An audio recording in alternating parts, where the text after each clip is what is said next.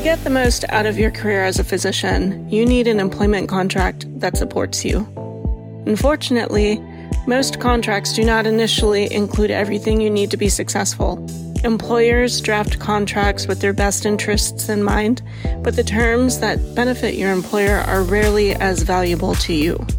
Before signing an employment contract, you should always make sure your salary, bonuses, paid time off, and other terms are fair. Resolve is the one and only place you can get live salary data so you know exactly what's happening in your specialty at all times. The best part is that data is verified from real physician contracts. With access to data on what physicians like you are earning, you know when you are being underpaid and can confidently ask for what you deserve. In addition to providing data, they are the number one firm specializing in physician employment contracts. They work with every specialty nationwide. At Resolve, you get connected with an experienced attorney who will work with you one on one to ensure you sign with confidence. Your attorney will take your priorities into account, address your concerns, make suggestions, and help you strategize for any negotiations. They can even negotiate with an employer on your behalf. So, whether you are a seasoned attending or just finishing training, Resolve is here to support you every step of the way. Visit resolve.com to learn more and discover how to sign your ideal employment contract. Resolve, your trusted partner for physician contract review negotiations and salary data. Financial Residency is proud to bring you Grand Rounds with Dr. Tammy. Each week, Tammy Kraus explores a new topic related to achieving financial independence by building and protecting your wealth. She invites guests who are experts in their fields who will share honest and valuable advice on a variety of topics. If you have an idea for a podcast, please email Tammy, that's T A M M Y, at financialresidency.com. Now grab your front row seat to this week's Grand Rounds. And welcome back to Grand Rounds. As physicians, we are very busy and don't always have a lot of time for active investments that require a lot of time or energy which is why that buzz phrase, passive income, has become so popular on all of the physician investing sites that so many of us frequent. There's also been an uptake in the interest among physicians for real estate investing. And so we've actually had quite a few shows recently about real estate investing, passive income, syndications, that kind of thing. And in that vein, I have asked Dr. Steve Suh to join us today to educate us more about passive investing and syndications. He's not only an ophthalmologist, but he is also the author of Avoiding Rookie Errors as a Left Field Investor and one of the original founders of Left Field Investors. Welcome to the show, Steve.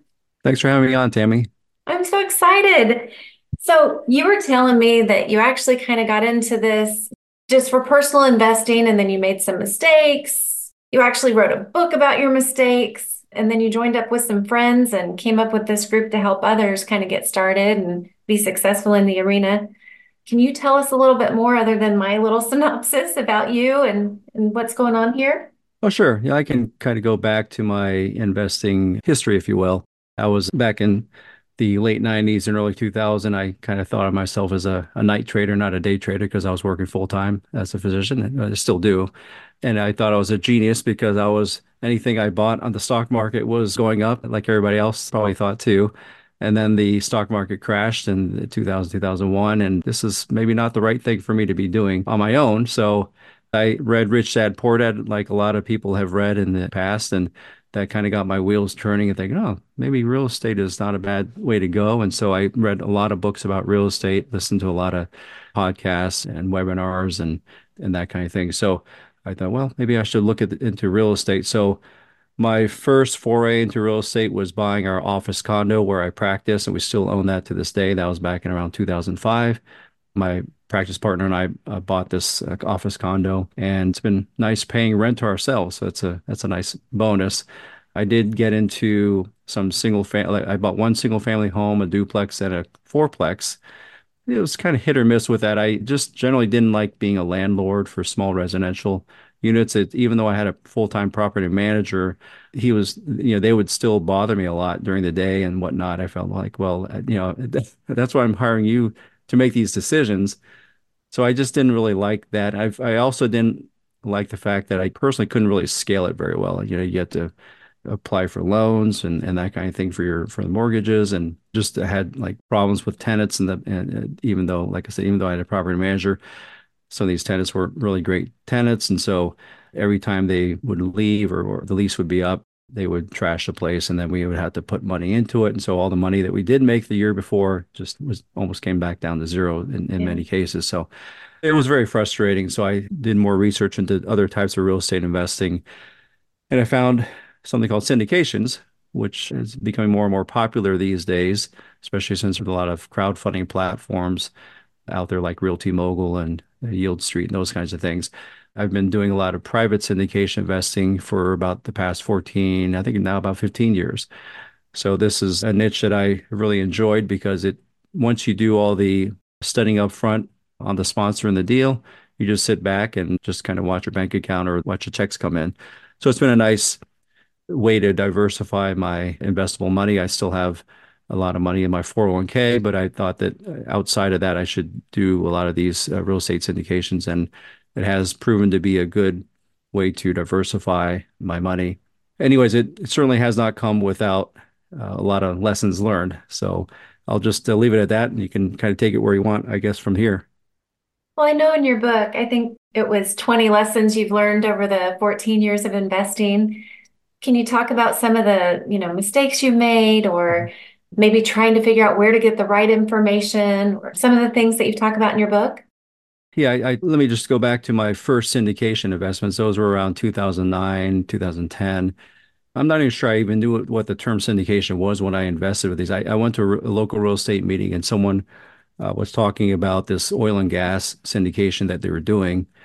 And he's talking about how we could be these a limited partner and we can invest with them and get some nice tax breaks. And uh, actually, with oil and gas, you can actually become a, a general partner temporarily, but and get really big, nice tax breaks off your active income. But anyway, so I was kind of drawn into that, and then I looked at the pro forma um, returns, and they looked really nice. And so I said, hey, let's go ahead and do this. And so I did. And then after a couple of months, I started getting some maybe a few hundred dollar checks. This is kind of nice.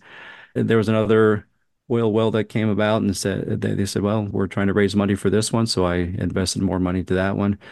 And every few months I would do this. I and I ended up doing five of these investments with this one syndicator. And then the checks started getting smaller and smaller or non-existent and then the communication started to peter out and then pretty soon i was getting nothing and then uh, next thing i hear is that they went bankrupt and so I lost all my money. So oh, other than that, a no. few checks that I was getting over the, the couple of years, I lost all my money in those five syndications. And certainly I was kicking myself because of it. I guess I did get some tax breaks, but still that was just not a good start with the syndication investing. So that really made me a little gun shy. And along the way, during that time and afterwards, I was actually looking into doing some of those single family or smaller residential uh, investments. And that became frustrating as well. So to make a long story short on that, just to finish up the oil and gas debacle, a few years after that, I learned that it was essentially a Ponzi scheme. So they were just taking more and more investors' money, and then it ended up they were just using the money that was funding those to give us some returns to kind of make us happy. And then eventually that just kind of went out, and then we all lost our money. So fast forward a few years after my foray into um, being an active landlord. I said, well, this is not really for me. I'm working full time as an ophthalmologist and I just don't have time to be doing this. So I decided to look further into syndication investing. And so I said, well, let me look around. And there weren't any forums for passive investing and syndications. There weren't that many podcasts about syndication investing. So it was just kind of haphazardly just Googling and looking on bigger pockets and that kind of thing to try to find syndicators. So stumbled upon another syndicator and started investing money with that one. And again, to make a long story short, that foray wasn't really good either because it, uh, I'm still in some of those deals six, seven years later and, and really have not made much money with them. So I'm sure the audience at this point is thinking, why am I going to invest in syndications? Well, around 2018 or so, 2019, I really, really got serious about my education. In 2020, we started, some friends and I started a group called Left Field Investors, which was used for networking and education in the syndication space because that was certainly lacking at that time.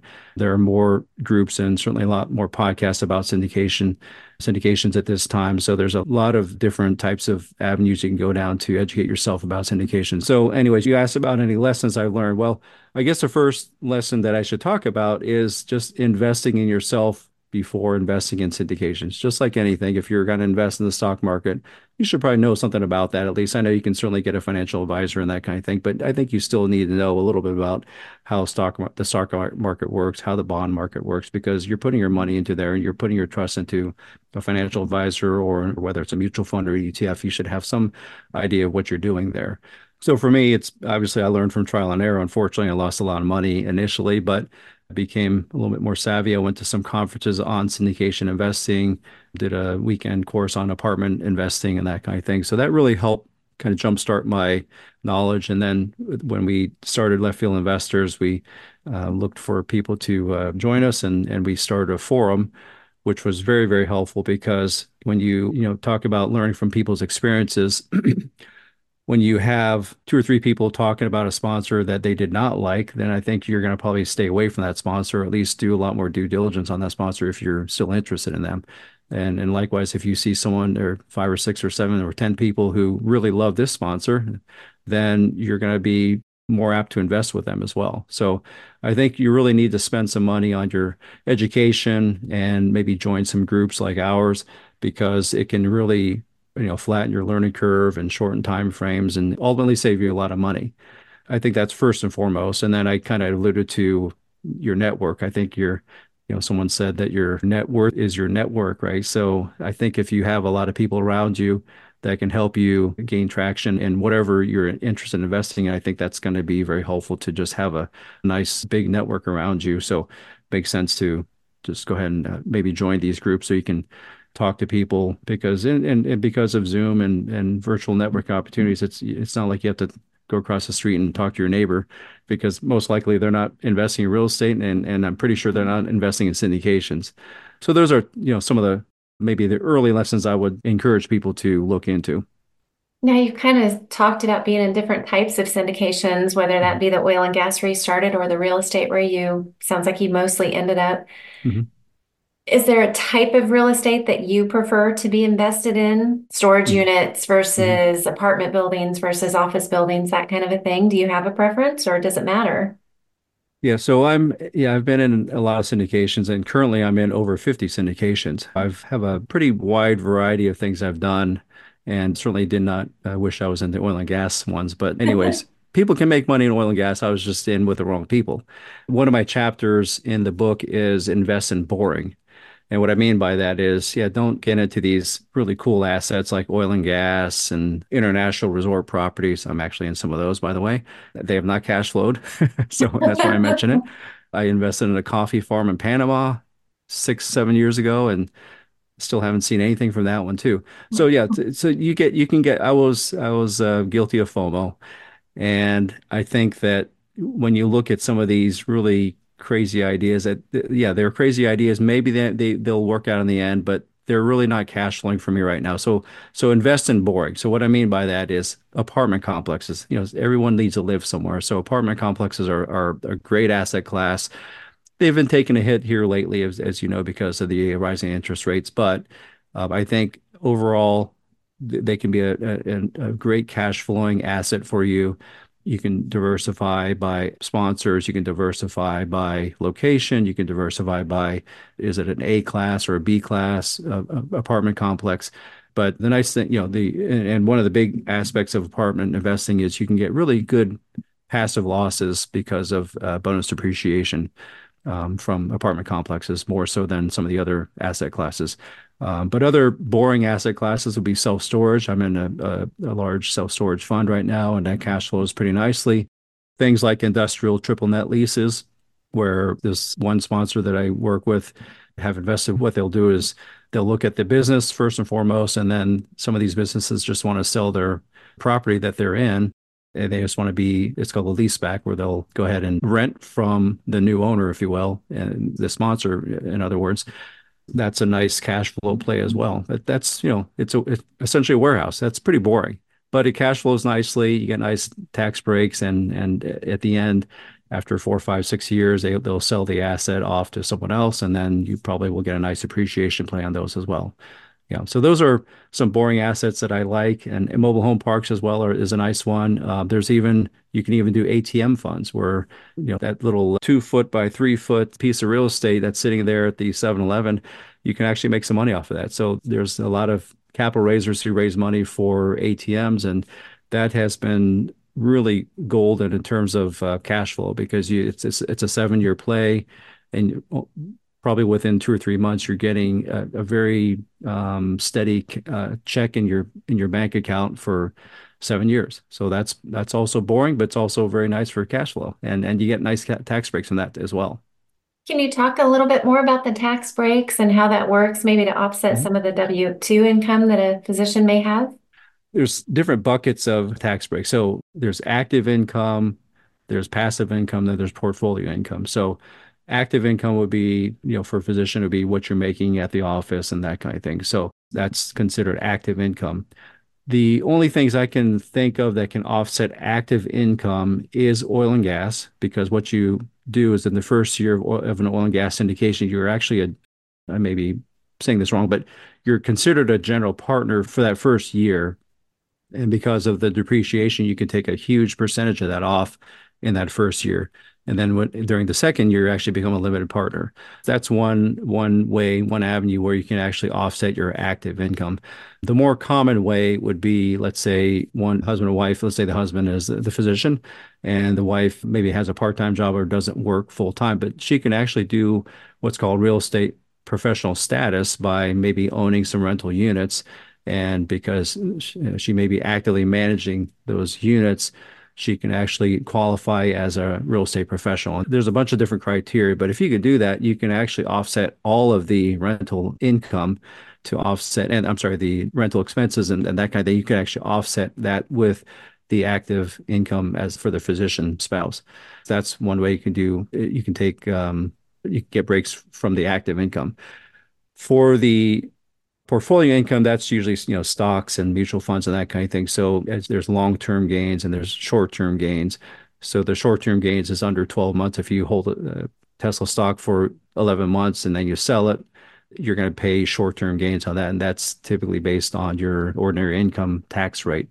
And then of course you have long-term if you hold a stock for a year then you have there's different brackets. I think a couple of different brackets for the long-term gains on that. So those the portfolio gains and losses are typically if i'm if i remember correctly they're only through the stock market losses and gains that kind of thing. So if you have losses in some mutual funds and then you then you have some gains you can just do that before the end of the year and those will offset each other. Okay then but the easiest or the best what a lot of tax planners will talk about it the best type of income is what's called passive income. So there's and these would be mainly real estate. So if you own rental real estate, that could be considered a passive income. If you are part of a syndication that owns an apartment complex, you will have passive income as well.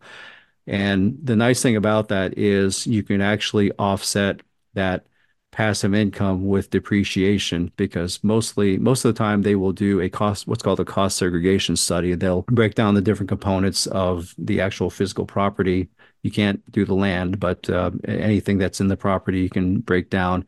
And because of what's called bonus depreciation, uh, this year, well, it's slated to be 60% bonus depreciation. Hopefully, there's some talk in Congress right now that they may go back to the 100% bonus depreciation the first year, and it may be retroactive for next, for 2023 as well. So, but anyway, that'd be great if that happens. But the nice thing about the passive depreciation losses is you can offset any passive gains. So let's say let's say you invested hundred thousand dollars in an apartment complex this year, and then you make let's let's say you make five thousand dollars in some cash on cash this year. Well, with the depreciation, even if it's just sixty percent, you'll probably be able to offset that. So you're not going to be you're not going to pay any taxes on that because you'll have let's say 40 $40,000, $30,000 of passive losses on that apartment complex that'll be on your K1 that you get at, at uh, next year. So that that five thousand dollars that you made will be offset, so you're not going to pay any taxes on that. And then whatever you don't use, that can be carried forward. So all the passive losses that are unused get carried forward to pre to next the next year, the subsequent years until they're used up. So because I'm in so many syndications, I have a lot of unused passive losses. And then I know your audience is a lot of physicians.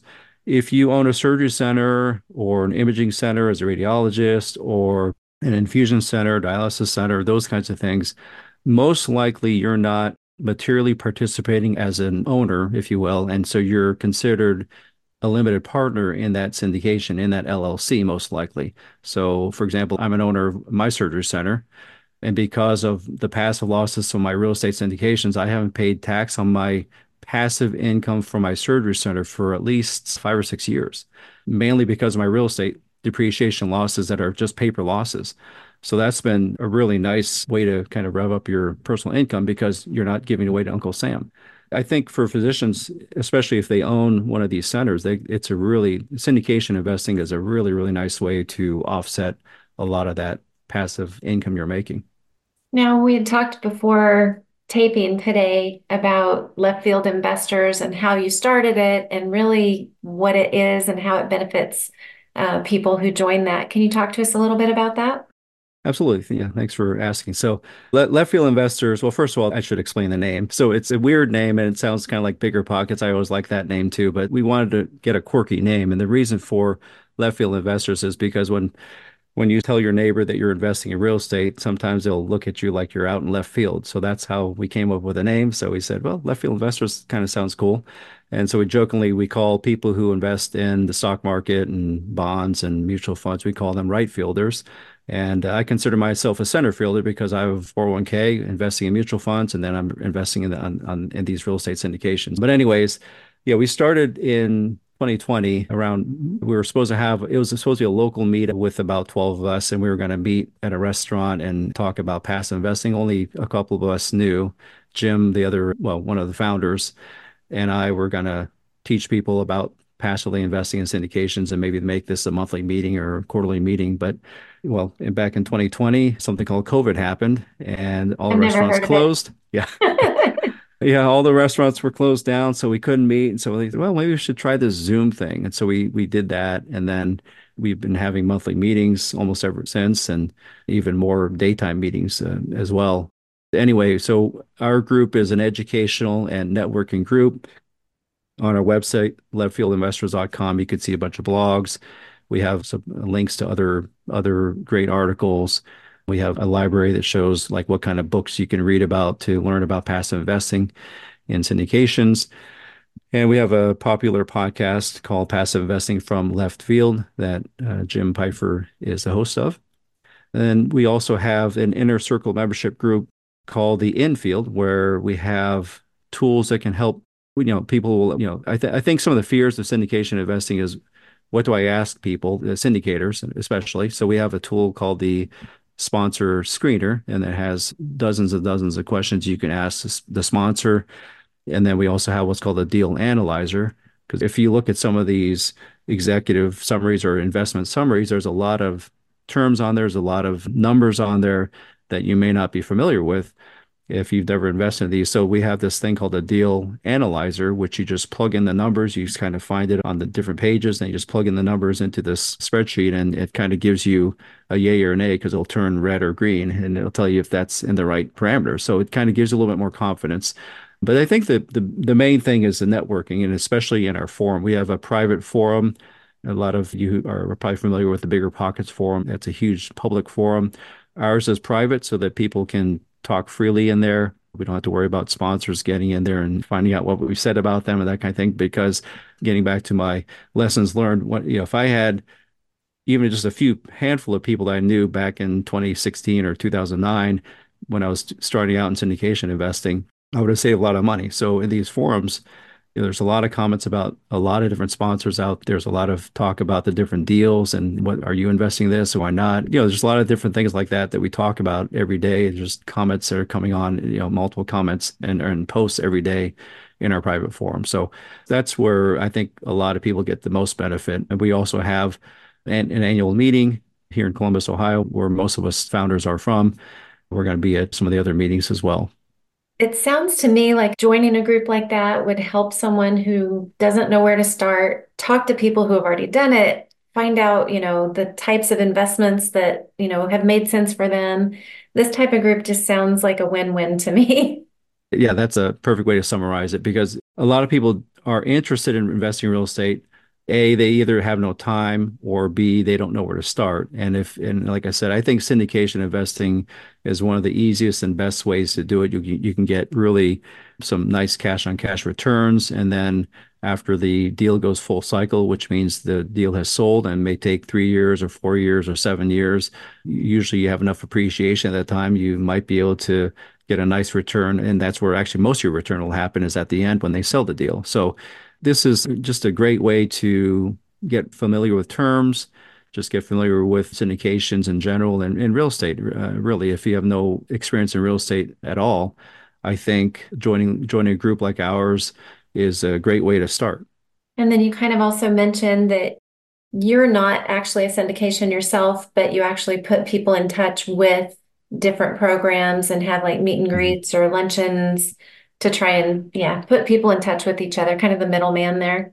Right. Yeah we like to say that we bring sponsors and limited partner investors together. So sponsors are always looking for more investors and investors are always looking for the next best sponsor. So this is just a, a great avenue for that. We have different types of webinars, what's called a lunch and learn, where we would bring in a sponsor. They can talk about their asset class and why, or maybe their location, and why is Dallas a great location, that kind of thing. We have what's called deal webinars, where they can actually present their deals. People can ask questions during that, and, and they're all on our YouTube channel as well. And you can go through the deal webinars. And if you're comfortable with them, you should pick up the phone and call the sponsor and ask them even more questions to get more comfortable with them. So there's a lot of introductions at left field investors. And then, you, yeah, we do not co GP or capital raise for specific sponsors. We try to be as neutral as possible because I think in order to be to do what we don't want to have it, we don't want to be tainted by going with this sponsor only or that sponsor only because I think we really want to try to open it up to as many sponsors as we can that we think are reputable so that our investors can have a bigger base of sponsors to look at. Any other words of wisdom you could tell the audience? Anything to watch out for? Anything you did that void? Right. Yeah. So, like I said, my book does have 20 different lessons. But yeah, I think one thing is people discover, and this, I, I was guilty of this too back in 2009 people just people are frustrated with the stock market. It's not doing as well as they they want, wanted to. So then they discover the world of syndications, and because it is so easy to invest in there, if you have a, a big bolus of money, let's say you have half a million dollars sitting there uh, in your bank and just get, you know getting interest, and then also you discover syndications, people will say like, hey, you know what, I could just start investing this, and so then they talk to two three sponsors. They really like them. And then they in six months now their money is all invested. Well one of the downfalls of syndications is the money is illiquid. Once you put it in there, you're not going to see that money for five years, maybe seven years, sometimes even 10 years. So it's very illiquid. So that's one of the negatives, if you will. But people can also say, well, that's also a positive because you are keeping it in there.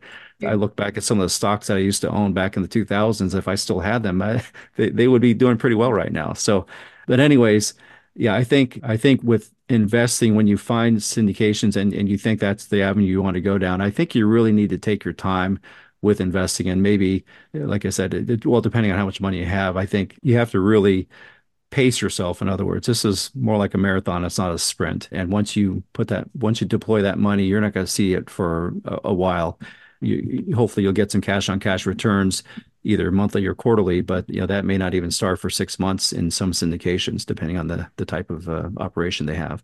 So yeah, I, I think that's a key because I again, if I had waited it out with those oil and gas syndicators, I probably would have found that you know after just doing one, I, if I had just sat around and just maybe not paid attention to the other deals, I certainly would have lost would not have lost as much money as I did.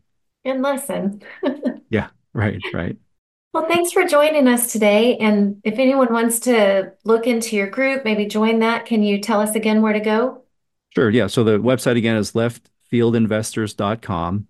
and it's free to join the newsletter to get the newsletter the weekly newsletter that we put out if you want to join the infield you can uh, click on that link as well i believe it's still only $199 a month so it's i'm sorry $199 a year so it's not, not that expensive for a lot of great information that can save you a lot of money if you want to reach out to me directly you could just uh, email me at steve at leftfieldinvestors.com i'm also on linkedin you can find me there and i sometimes i'll do some posts on on linkedin as well Sounds good. And you might remind everyone your name and how to spell it. Yeah, I'm sorry. It's uh, Stephen with a V, Suh, S U H. Well, thank you so much for joining us. I've so enjoyed talking to you, and it sounds like you've learned all the lessons and you're very successful at this point. Well, I don't know if I've learned all the lessons yet, but I'm, I'm, I'm still learning uh, every day, and I, I learn all the time through our forum as well. But uh, I appreciate you having me on. This has been a, a fun talk, Tammy. Well, thank you everyone for listening, and I hope you'll join us again next week for Grand Rounds.